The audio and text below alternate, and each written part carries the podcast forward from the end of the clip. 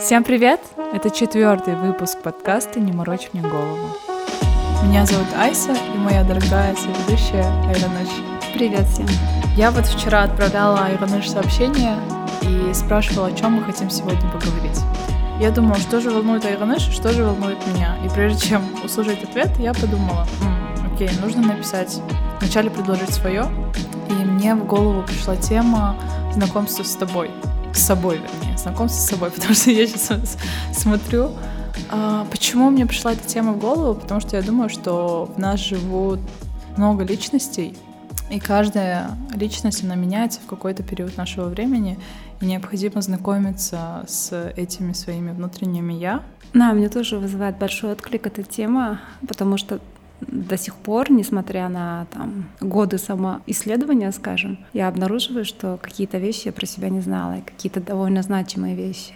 Не потому, что я что-то знала о себе, и это изменилось, а потому что я вообще в тот угол не смотрела, оказывается. И, соответственно, это становится удивительно обнаружить, когда вот по факту ситуация случилась, ты увидел свою реакцию и думаешь, вау, прикольно, это тоже оказывается я. Да, да. Я вот, я вам писала же, мне пришла мысль о том, что мы всю жизнь пытаемся изучать других людей. Их повадки, их реакцию на наши действия, мнение, а, их грусть, страхи, радость. Но тратим ли мы столько же ресурсов на изучение себя? Когда я думала, что надо знакомиться с собой, я подумала, с чего начинать, и понимаю, что надо начинать именно с вот таких вот страхов и рефлексий. Еще я где-то вычитала, чтобы заниматься самопознанием, ну, когда вот полгода назад я была прям в ударе, я читала все, что мне попадается, я поняла, и где-то что-то меня задело, цитата, что надо быть открытым и уязвимым к миру. Но это же страшно, как мы и говорим всегда, это страшно быть уязвимым, это страшно быть открытым, потому что тебя заденут, а потом тебя восстанавливать себя и свое разбитое сердечко очень-очень долго. И я поняла, что надо начинать именно вот с таких вот поинтов в самоанализе себя. И знаете, один момент, про который я все чаще думаю в последнее время, это вот что можно работу с собой производить по-разному, да, можно это делать из позиции там критика, который говорит, ты не так делаешь, вот я приду тебя научу. То есть я сама себе, да, так, например, говорю. Вот ты плохо это делаешь, или неправильно, или нездорово, там, или еще как-то, да.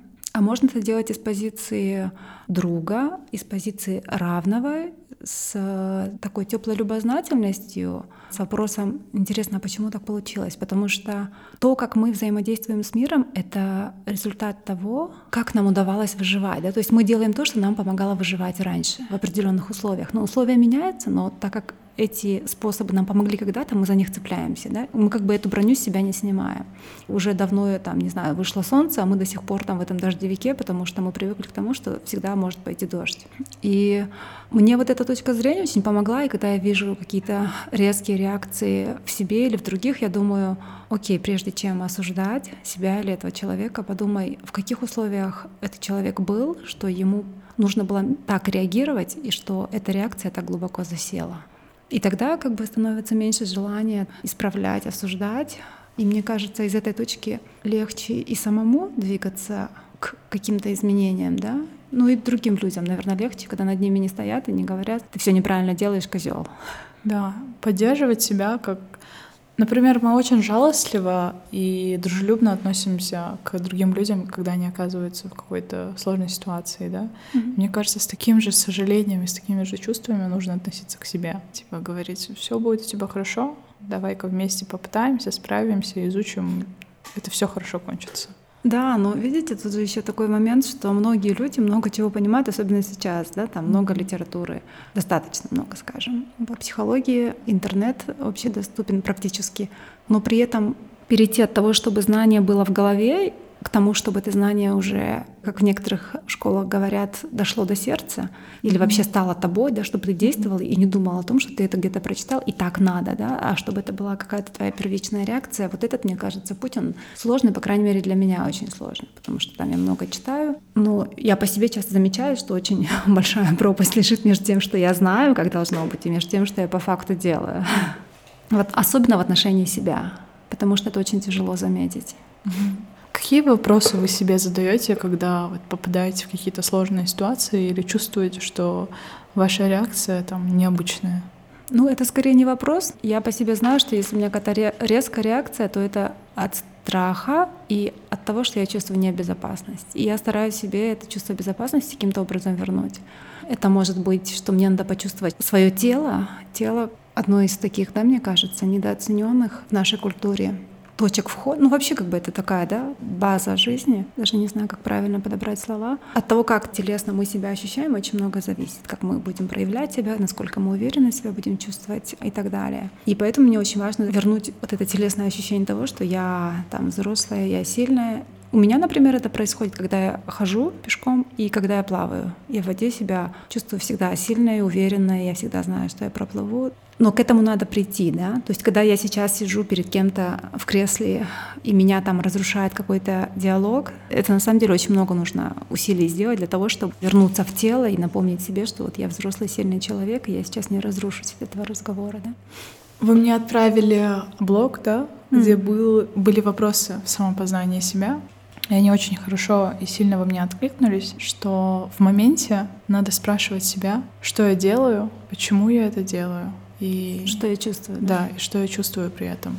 Мне кажется, вот именно вот эти три важных вопроса надо задавать себе как можно чаще, чтобы понимать траекторию нашего движения, mm-hmm. да, нашего mm-hmm. развития как в жизни, так и в карьере. Например, для меня сейчас очень актуально, актуальны такие вопросы в карьере. Я делаю какую-то работу или берусь за какой-то проект, и я хочу знать, зачем я это делаю, что это мне принесет и что я при этом чувствую. Недавно а, я поняла, что мои личные цели и цели а, моей работы должны быть в балансе. Потому что если мне это не интересно, если эта задача не откликается внутри меня, я чувствую бесполезность всей моей работы. Mm. Я все чаще и чаще ловлю себя на этом, и мне кажется, это огромный шаг в самопознании. Mm. Да, я поняла, что насколько это продуктивности мне дает, мотивации mm-hmm. воодушевления. Mm-hmm. Да, даже когда какое-то дело мне не нравится, которое я выполняю, ну, это малая плата mm-hmm. за то, что я за то, ну, малая плата по сравнению с тем, что я делаю после ага. этой работы. Как вы, например, на работе справляетесь со своими реакциями такими? Или как вы Узнали ли, ли вы свои реакции на работе? Что да. вам нравится, как вам нравится, раздражает ли это вас? Да, кстати, это совсем из очень таких моих недавних размышлений о том, что я уже не смогу и не буду работать в среде, где не очень здоровая атмосфера, да, где какие-то токсичные элементы допускаются просто в общении я поняла, что я или должна знать, что я это меняю как-то, да, то есть я на той стороне, которая это пытается изменить, или что я не хочу в этом никак участвовать, пока ресурсов что-то менять нету, да. И поэтому, ну, с одной стороны, у меня есть эта роскошь, да, выбирать, с кем я работаю, и мне очень важно, чтобы вот это совпадение по ценностям, по взглядам было, и совпадение в том, что недопустимо разговаривать грубо, ну еще какие-то вещи делать, которые в нашей культуре довольно часто встречаются. Да? То есть я для себя уже очень четко поняла, что это оказывается собирает энергию, и я просто не хочу тратить, и, возможно, в силу возраста у меня вот это все больше приходит. Мысль о том, что вот у меня ограниченные ресурсы, время, мои ресурсы, энергия, я хочу их вложить в то, что имеет для меня значение и смысл. Я не хочу просто где-то быть ради зарабатывания денег, но это тоже роскошь, я знаю, mm-hmm. да. Я хочу создавать что-то, что очень отзывается в моих ценностях. И это тоже такая недавняя для меня штука, потому что несколько лет назад я бы работала где-то, если это престижно, если это хорошо оплачивается, если это там научно меня как-то продвинет. Но сейчас уже я понимаю, что я за все расплачиваюсь какой-то своей энергией, каким-то своим ресурсом, и я этого делать не хочу.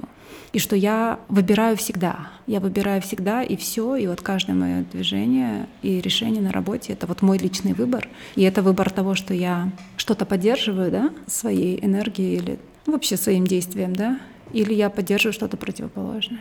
Мне кажется, это очень круто иметь такую независимость mm. и принимать ответственность за свои решения, не перекладывать их, как мы можем давать другому человеку делать решения за нас, mm-hmm. если последствия этот человек нести не будет. Mm. Он не понимает ценности всех этих решений. А являясь независимым взрослым человеком, ты понимаешь, что любое принятое твое решение, оно имеет последствия именно для тебя, для твоих чувств, для твоего будущего mm-hmm. и вообще всех аспектов твоей жизни. Да, это же такой большой и довольно сейчас уже однозначный вопрос в научном мире да, о том, э, как влияет на человека то, делает ли он выбор сам или он подчиняется. Вот, например, одно исследование, которое хорошо помню, это когда в доме престарелых поделили постояльцев на две группы. Одной группе сказали, чтобы они в своей комнате расставили мебель, растения, все вот как они хотят.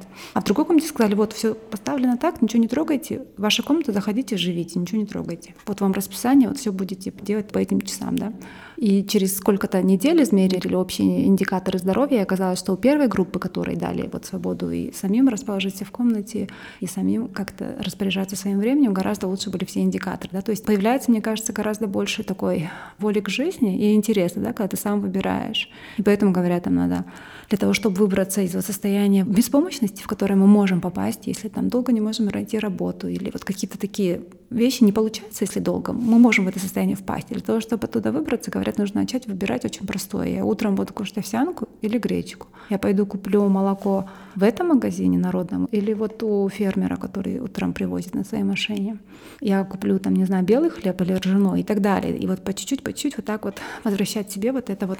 На английском есть это слово agency. К сожалению, на русском оно как-то больше как субъектность или авторство. Но это как раз-таки про то, что ты принимаешь решение, ты автор да, вот этой книги, которую ты пишешь. И мне эта идея очень нравится, очень отзывается, потому что я сама долго прожила больше вообще всю свою жизнь в жертвенной позиции, и мне вот стоило больших трудов переучить себя, переучить свои мозги, мышление, там даже подбор слов, чтобы напоминать себе, что я выбираю, что я автор, что я вот тот, кто определяет, как дальше сложится мои вещи. Ну, в смысле, это так все прозвучало очень высокопарно. Как бы не все, конечно, от меня зависит, но что я свою долю ответственности несу. Ну, это забавно, потому что это все так взаимосвязано, потому что mm-hmm. независимость и ответственность для меня как-то органическим образом открывает тебе путь к уверенности mm-hmm. в своих действиях, да? Mm-hmm. Потому что ты знаешь, чего ты хочешь, как ты этого хочешь, и анализируешь свои действия и понимаешь, меня достаточно, чтобы сделать вот это, вот это, вот это. Значит, я дальше буду расти,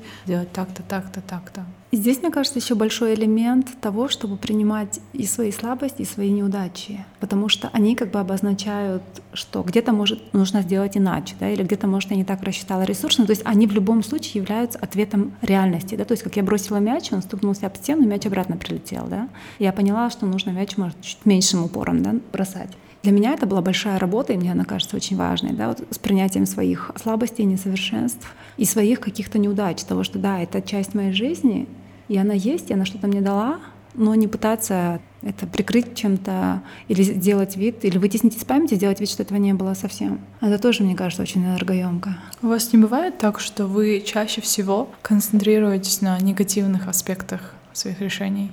Несколько вещей хотела сказать в этой связи. Во-первых, мне кажется, очень важная вещь это то, что есть какая-то привычка мышления, да, то есть мы привыкаем думать определенным образом. Да. И я помню, есть, я не знаю, до сих пор она CEO Facebook или нет, Шерил Сенберг, и она как-то писала э, статью после смерти мужа о том, что, ну, во-первых, это было неожиданно, и она писала о том, как она вообще цеплялась за жизнь, да, после вот неожиданной смерти мужа. И она сказала, что ей психотерапевт дал задание каждый вечер писать три вещи, за которые она себя может похвалить, за которые она благодарна. И она говорит, я не могла ничего написать. И, и как бы я прихожу, говорю, я ничего не могу написать. И психотерапевт говорит, ты сделала себе чай, напиши вот это. И она, оказывается, начала писать такие вещи, да, я сделала себе чашку чая, молодец. Я не накричала на детей, я молодец.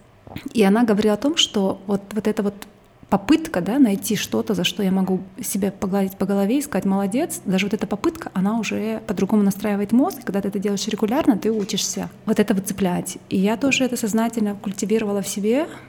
Но было такое, э, что когда у тебя умирает близкий человек, то очень тяжело найти, за что быть благодарным. В нашей семье моя сестренка ушла, когда я была 17,5 лет, и это тоже было очень неожиданно, и там ну, на первый взгляд, тяжело найти, за что быть благодарным. Но я подумала, хорошо, что она прожила с нами 17 лет, потому что 17 с половиной лет она дала нам очень много любви, она очень многому нас научила. Даже если ей было... Э, она очень чувствительная, творческая была, и если ей было тяжело, она как бы смогла эти 17 с половиной лет с нами пробыть. И вот таким образом как бы я старалась культивировать себе эту благодарность, потому что, наверное, это еще приходит тогда, когда ты понимаешь, что тебе не на что больше опереться, и ты вот реально, или ты сейчас маленький шаг сделаешь для того, чтобы себя спасти, или, или уже уже больше нет надежд никаких, да. И, наверное, тогда удивительным образом включается столько жизнелюбия, да, столько желания видеть. Я помню, я там была благодарна, когда мы просто один день все, потому что после этого сразу, после смерти сестренка, у моего брата был инфаркт, и как бы я помню хорошо вот это ощущение хрупкости жизни, я кожей чувствовала. Вот, и мне казалось, что каждый, каждый телефонный звонок, это, это значит, что кто-то мне звонит для того, чтобы сказать, что с кем-то из близких еще что-то случилось. И я помню, что я проживала день и в конце говорила, я благодарна, что мы просто сегодня все живы, и я даже не буду загадывать там на день, на, не, на неделю, на что-то вперед. Я вот просто благодарна, что сегодня мы все живы, да. И ты этому учишься, и это, оказывается, реально как привычка культивируется. Я бы, конечно, хотела очень, чтобы вам не приходилось проходить через страшные ситуации, которые заставят вас этому научиться. Да? Мне кажется, вы можете Возможно. И сейчас учиться, да, что, не знаю, руки-ноги есть. Ну, например, был случай, когда у меня что-то было с рукой, мне просто на нее гипс надели. И оказалось, господи, так неудобно. Это, кажется, я не помню. А, это была правая рука, да. И я не могла ни зубы почистить вдруг. Я не могла, не, ну, кушать как-то э, с горем пополам я могла. Ну, то есть я очень многие вещи не могла делать сама, и я просто поразилась. И когда мне гипс сняли, я подумала, господи, надо срочно, во-первых, учиться левой Левый. рукой все делать, да. Но, во-вторых, я подумала, господи, слава богу, у меня есть вот эта рука, и я могу обратно вот своей обычной жизнью просто жить, да. И с тех пор я периодически так вспоминаю, говорю, ой, хорошо, что у меня есть мои руки, и я хожу на своих ногах, потому что мы часто же не думаем о том, что а, ну, этого может не быть, да, скажем. Я согласна. Это как давать пространство между чувствами и действиями. Ты что-то чувствуешь, потом обдумаешь это, сделаешь себе какую-то мысль, установку, а потом делаешь. И так тебе счастливо и живется. У вас сейчас получается, да, вот это пространство себе давать? Редко. Редко, но... Ну, учитывая, что я вообще об этом не задумывалась года два назад или год назад, то сейчас это большой прогресс. У меня нет таких тяжелых темных мыслей, как раньше. Я дышу свободнее, я чувствую, что я счастливее, я чувствую, что я иногда прям наслаждаюсь жизнью, я так счастлива, и я ловлю себя на этой мысли и думаю, вау, а как хорошо. Как хорошо чувствовать себя настолько хорошо. Mm. Потому что раньше я даже не задумывалась о таких вещах. Да, действительно, когда ты этого не имеешь, ты этого не ценишь особо. Вернее, когда ты это имеешь, ты этого не ценишь, а потом у тебя получается какое-то пространство, когда у тебя будто это забирают, mm-hmm. а потом это опять появляется, и такая, вау, а как здорово. Это то же самое, что с карантином. Mm-hmm. На карантине не было никакой возможности социализироваться, общаться с друзьями, обниматься, встречаться, шутить. Вот сейчас как мне кажется, это все потихоньку подходит к концу, и э, наши реалии, которые были до 2020 mm-hmm. года, возвращаются на круги своя, я начинаю это ценить с большим усердием. Mm. Я такая, вау, а как круто съездить в горы, а как круто сидеть в кафе, слушать музыку, видеть, что рядом у нас еще много соседей, здесь кошка, здесь собака, дети кричат, mm-hmm. и прям такое наслаждение испытывать. Mm. Это очень здорово.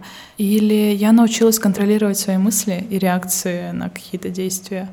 А, что-то вроде что-то меня очень сильно разозлило, ну, не кто-то, а что-то. Вот какое-то мое действие меня разозлило, и вот итог разозлил. Я понимаю, что дальше я не могу с таким же настроем продолжать там куда-то идти или что-то делать. Я думаю, окей, успокойся, давай-ка мы с тобой вот так подумаем, сделаем вот так. Ты ничего изменить сейчас не можешь, но ты позлишься, но дальше там мы вздохнем полной грудью и пойдем вместе уже забыв об этой проблеме, потому что, ну все, она уже прошла, этот момент прошел, уже неэффективно тратить на нее мысли и ресурсы, когда у тебя вот впереди полно возможностей с большей пользой потратить эту энергию. Как думаете, что на, нужно себе чаще задавать, чтобы узнавать себя и быть к себе ближе? В целом я бы сказала замечать, просто замечать даже вот как я сейчас реагирую, как я сейчас дышу. В моей жизни было несколько лет, когда я очень плотно практиковала такой тип медитации, называется випассана 6 лет ездила на ретриты раз в год, ну и потом в течение года дома практиковала.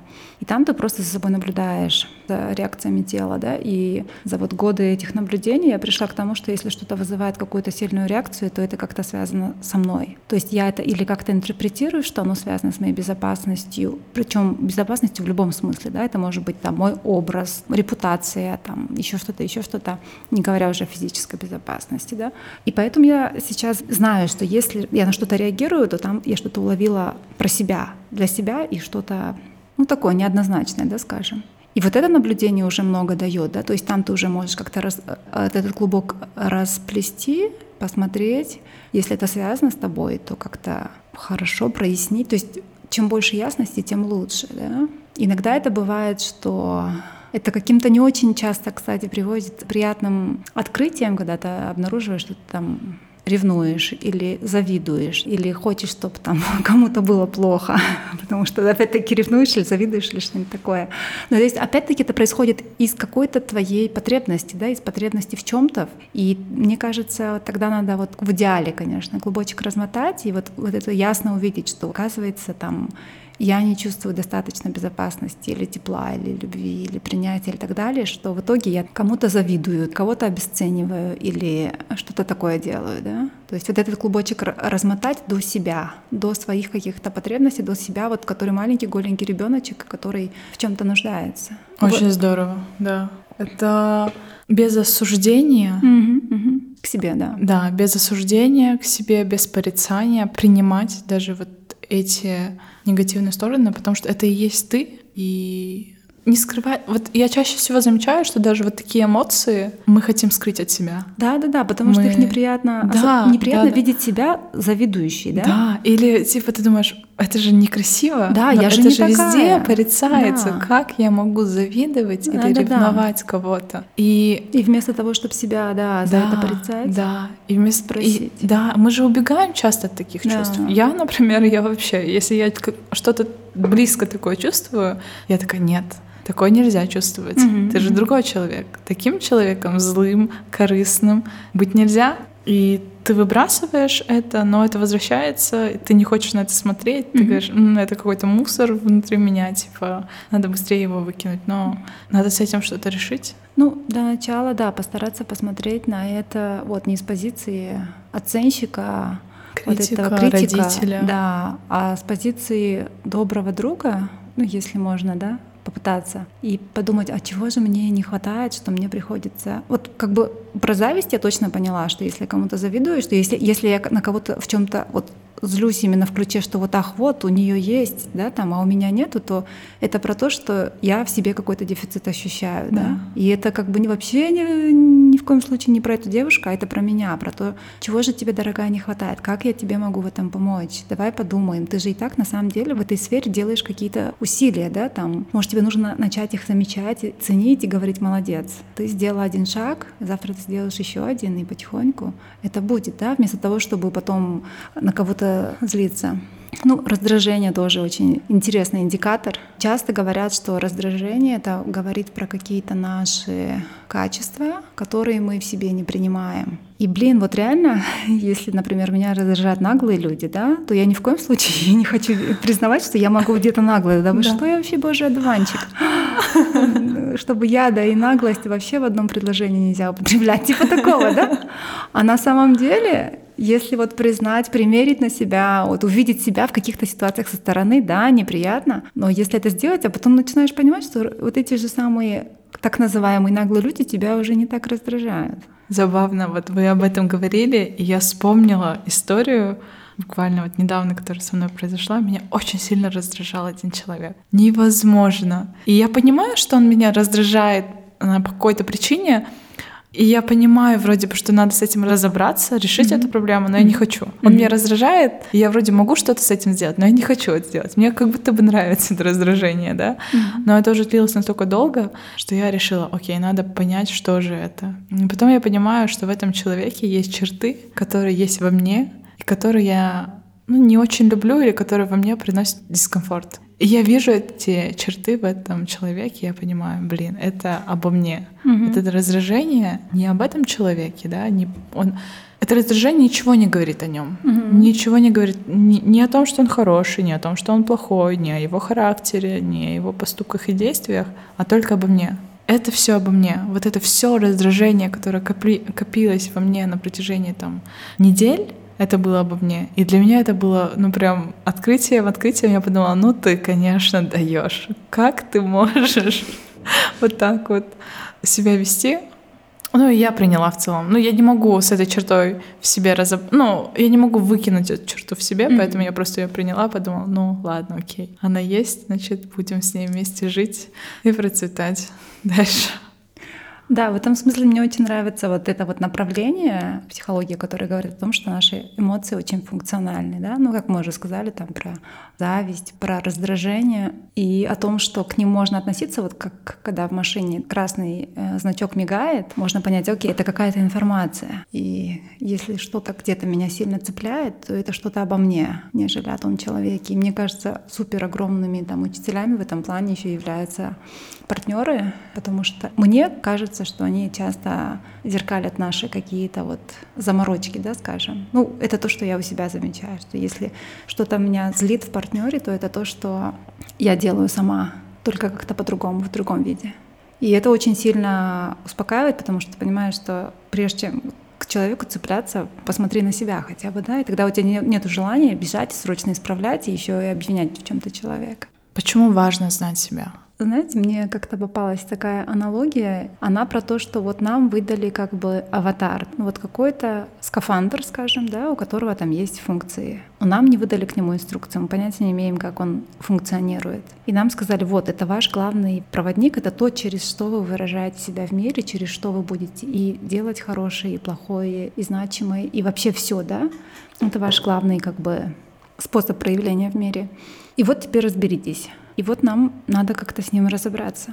И вот для этого, мне кажется, надо и э, тыкать, и изучать, э, на что я как реагирую, что мне, как, на что я способна. И часто мы этого про себя не знаем. Мы гораздо чаще всего сильнее, чем мы думаем. У нас гораздо больше темных сторон, чем мы готовы признать, мне сейчас так кажется. А зачем? Мы же можем не знать себя и прекрасно там существовать. Можем расслабляться. Ли? Можем ли? А почему нет? Можем. Мы вот я злюсь, как я могу? Я пойду, успокоюсь, буду есть сладкое, буду смотреть телевизор, и мне вроде нормально. Mm.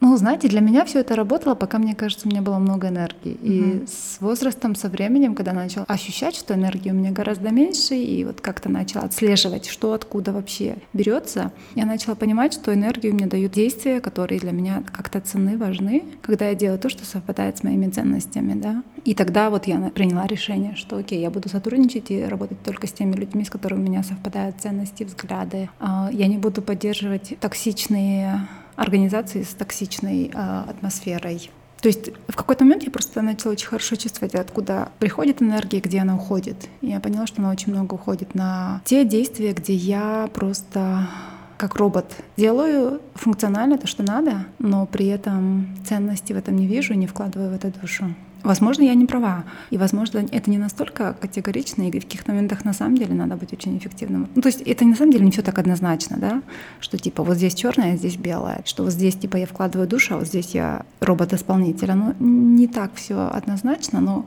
общее направление, я бы сказала, для меня сейчас такое. Я с вами согласна. Мне кажется, самопознание важно для удовлетворения твоей жизнью. Ты знаешь себя, ты знаешь, что тебе нравится, что тебе не нравится, как тебе нравится, что раздражает, бесит. И эти знания помогают тебе принять эффективные решения для достижения счастливой, удовлетворяющей тебя жизни. Да, это качество другое. Да, да это совершенно другое качество. Еще я бы добавила такой момент. Я не знаю, насколько сейчас для вас это значимо для меня стало значимо в последнее время, это что для меня ценно. Когда я знаю, что для меня ценно, я готова перетерпеть какие-то временные, ну, как бы все временно, вообще-то жизнь временно, но в смысле какие-то сложности готова mm-hmm. перетерпеть. Я готова пойти на какие-то сотрудничества, может, не очень приятные, там, И в смысле, есть вещи, которые становятся менее важны, когда я знаю, ради чего большего это делается. Конечную цель. Да. Это очень сильно про ценности для меня. И это как-то многое для меня делает яснее.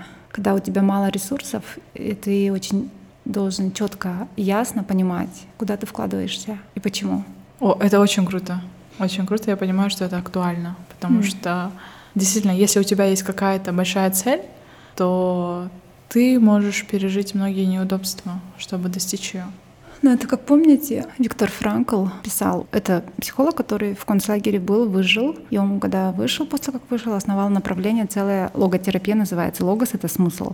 И как раз-таки основной тезис там про то, что когда человек знает зачем, он преодолеет практически любое как. И он как раз приводил много кейсов вот из концлагеря, когда у людей была какая-то, может, конечно, она иллюзорная, может быть, идея, да, что они найдут свою маму там или возлюбленную, которая в другом концлагере, и эта идея их просто тащила через страшные условия, а другие люди в тех же условиях там, температурных, бытовых, человеческих, они погибали. Да? Вот как раз он говорил про то, насколько это важно, чтобы что-то такое тащило тебя изнутри. О, Боже, это удивительно. И мне кажется, очень важно, что это что-то, что больше меня, что больше, чем я и моя жизнь, да, что это что-то гораздо, ну просто больше, не знаю, как еще сказать это. И тогда становится легче относиться к каким-то сложностям, ну, как таким, не таким значительным барьером, да, они становятся такие, что типа я должна это преодолеть, я могу, потому что вот это очень важно. Потому что это не только про меня, не только про мой комфорт, не только про то, что я там, буду ли я сидеть утром в любимой кофейне, пить кофе с круассаном, там что-то такое. Это что-то гораздо большее. И вот здесь, мне кажется, очень важно, ну, в смысле, я понимаю, что очень непросто такую сферу для себя найти, но мне кажется, важно прислушаться как раз к тому, что вызывает очень личный отклик. Потому что то, что вызывает отклик, оно про то, что пробуждает энергию. А вот это, мне кажется, один из самых безотказных признаков того, что да, вот это дело, видимо, как-то близко к тебе расположено. Про энергию. Но знаете, я тут очень опасаюсь того, чтобы впасть вот в эту романтику, которая сейчас очень популярна, про то, что вот есть дело мое и не мое, и если что-то не идет, оно не мое, и мне надо пойти и 10 тысяч других дел попробовать. И я да. очень много молодежи вижу, которые э, бросают одно дело за другим, и у них главный аргумент, что это не мое дело, да? Но на самом деле даже в любимом деле бывают очень тяжелые периоды, бывают очень неприятные части, бывает что-то, что ты не хочешь категорически делать, но ты со временем понимаешь, что что-то ты можешь делегировать, что-то ты можешь кому-то перепоручить и так далее, да, что, но что вот, вот это вот, то, что в итоге получается, оно очень значимое для тебя в плане ценности, смысла, и что это очень сильно откликается с тем, что важно для тебя. Мне кажется, также очень важно понимать, что когда мы говорим о самопознании себя, да, это не то же самое, что нарциссизм, да, mm-hmm. любовь к себе через чрезмерная. Или когда мы говорим про уязвимость, это не то, что я там хожу э, и всем, всем рассказываю. да, рассказываю, mm-hmm. что у меня вот такое вот сердечко, у меня вот такие травмы, у меня вот так-то, mm-hmm. так-то, так-то было, вот такая вот я, да, да. и mm-hmm. открытость. Но это все в рамках. Я не да, я вот честно говоря не могу сформулировать это для себя я это понимаю, но ага. я не могу подобрать слов, чтобы объяснить это. Это не крайность, да? Mm-hmm. Это что-то посередине в рамках, не знаю. Ну, можно на, на примере на той же, да, что уязвимость это не про то, что прийти и тут же на человека вывалить все да. подробности своей жизни, а про то, чтобы делать один шаг, смотреть на реакцию, потом еще один шаг, потом смотреть на реакцию и потом потихоньку раскрываться, да? Да. В моем случае уязвимость — это показать, что мне что-то не нравится или я с чем-то mm-hmm. плохо справляюсь. И важно понимать, да, что не надо идти в крайности и не вредить себе. Ну, я думаю, с опытом вот это ощущение внутри появляется, где да. я чрезмерно раздета, как бы, да, где я, как бы, не знаю, впустую кричу, что ли, как это вот образно выразить, а где вот как раз я соразмерно и в нужной степени выражаю то, что нужно. Вот, вот. Но мне да, кажется, реально. вот как мы с психотерапевтом обсуждали, так же, как и с тем, когда, например, вот девочек в нашей культуре учат быть, не проявлять свою агрессию, да, учат быть милыми, добрыми и так далее, и, соответственно, это очень большая проблема, что вырастает огромное количество женщин, которые просто не умеют как-то взаимодействовать со своей злостью. А злость — это большая, во-первых, энергия, а во-вторых, это очень мощный индикатор того, что ваши границы ценности нарушаются, что-то для вас важное, да, какая-то ценность или что-то для вас значимое кем-то попирается. А, и как они могут, соответственно, учиться вот, обращаться со своей злостью? Это происходит тупо путем методом пробы ошибок, да. Вначале слишком сильно, ну, как бы условно говоря, ударила, да, второй раз там, может, я не добросила мяч, да, но потом я вот так вот примерно понимаю, насколько мне надо бросать мяч, да, mm. и что вот так вот мы учимся соразмерно выражать свою злость. И то же самое, мне кажется, вот с остальными вещами тоже. Yeah. Если мы этому с детства не учились через практику, то вначале это очень неловко, вначале мы слишком мало, слишком много там, а потом потихоньку мы понимаем, что вот это как раз точно выражает то, что я хочу сейчас до человека донести, то, что я чувствую в отношении этой ситуации, а не в отношении всего того, что у меня, ну, как бы да, часто же бывает, что люди всю жизнь что-нибудь, ну, не всю жизнь, скажем, очень долго что-то не выражают, а потом кто-нибудь на ногу наступит, и они готовы убить человека, да. да? На самом деле эта агрессия вся обращена не на этого бедного человека, наступившего на ногу, а на всех тех ситуации, которые, да, которые были до этого, и, и, и когда человек промолчал. И про соразмерность, мне кажется, это очень такой большой вопрос, к которому, наверное, мы всю жизнь учимся. Вот как соразмерно себя выражать, соразмерно стимулу и соразмерно тому, что я хочу, чтобы дальше было, да. Но в целом, знаете, мне кажется, вот этот процесс познания себя, он не обязательно должен быть всегда таким вот каким-то усиленным, направленным, каким-то таким сфокусированным, да, волевым усилием, а это может быть такая постепенно, потихоньку внедряемая привычка обращать внимание на свои реакции и понимать, что мои реакции — это тоже ну, как бы ставить под вопрос, что ли, свои реакции. Мне в этом плане, наверное, сильно помогает мой бэкграунд. Я же училась на социолога, я занимаюсь социологическими исследованиями, и в качественных социологических наблюдениях, очень, особенно когда вы проводите включенные наблюдения, очень важно понимать, что моя точка зрения, она тоже biased, она тоже окрашена тем, что я женщина, я достаточно обеспеченная городская, образованная женщина, там, мне вот столько-то лет, у меня нет детей, и вот это все уже окрашивает то, как я воспринимаю, соответственно. Да? Если бы у меня были дети, я по-другому воспринимала. Если бы мне было 40 лет, я по-другому воспринимала. Как bias будет по-русски сказать? Не предубеждена, но уже есть какие-то искажения, скажем, да, в mm-hmm. моем восприятии, и эти искажения — это просто отражение того, кто я есть. И это всегда и во всем. Напоминать себе вот это, мне кажется, бывает очень полезно. И это к вопросу про самопознание, да, и знаете, еще такой же момент есть. Человеческий мозг воспринимает то, как ему выгодно. Да? У каждого в голове у нас какая-то история про себя. И мы, соответственно, эту историю заполняем какими-то фактами. И очень много, наверняка, встречали случаев, когда там два человека были в одной ситуации, но у них совершенно разные истории, да? или они кардинально не, не совпадают по каким-то супербазовым вещам. И это как раз-таки про то, какие разные у нас истории в голове вертятся, и насколько просто важно знать про свою историю, да? знать, что у меня в голове такая история, история, и, скорее всего, я проинтерпретирую и запомню вот так вот. Это то же самое, знаете, когда классический да, наш кейс постсоветский в наших семьях, это треугольник Карпмана, где есть жертва, спасатель и тиран. И вот что бы с жертвой в жизни не случилось, она всегда будет воспринимать все то, что вот к ней пришли, ее навязали, вот против ее воли что-то с ней сделали, да. И неплохо знать, да, какой у меня сценарий в голове, и понимать, что я все равно все проинтерпретирую через призму этого сценария что я всегда сама, что мое восприятие всегда искажено. Мне кажется, это не лишнее знать, прежде чем предъявлять какие-то... К себе же, да. Да. Еще мне кажется, чтобы не впасть в позицию критика, там, обвиняющего, осуждающего, очень полезно напоминать себе, что то, что я делала раньше, это был единственный доступный мне способ удовлетворить важную для меня потребность. На тот момент. Да, значит, по-другому я никак не могла. Возможно, у меня не было ресурса на что-то больше. Например, если я была очень голодная, я украла там булочку в магазине. Видимо, подруг... Ну, в смысле, я не хочу сейчас оправдывать, но это такой очень, конечно, не совсем корректный пример. Но в том плане, что если я как-то что-то делала, там приспосабливалась, манипулировала, да. особенно когда это делают дети и подростки, то это значит то, на что был ресурс и, и то, что мне помогло выжить. И за это не надо осуждать, это нужно попытаться понять. Проанализировать. Да, себе объяснить, что сейчас у меня есть выбор, у меня есть другие возможности по-другому удовлетворить эту потребность. Более здоровым способом, более экологичным способом, более уважительным способом и так далее. Но знакомство с собой — это тоже про выбор, согласна. Да, можно этот выбор не делать. Заключение?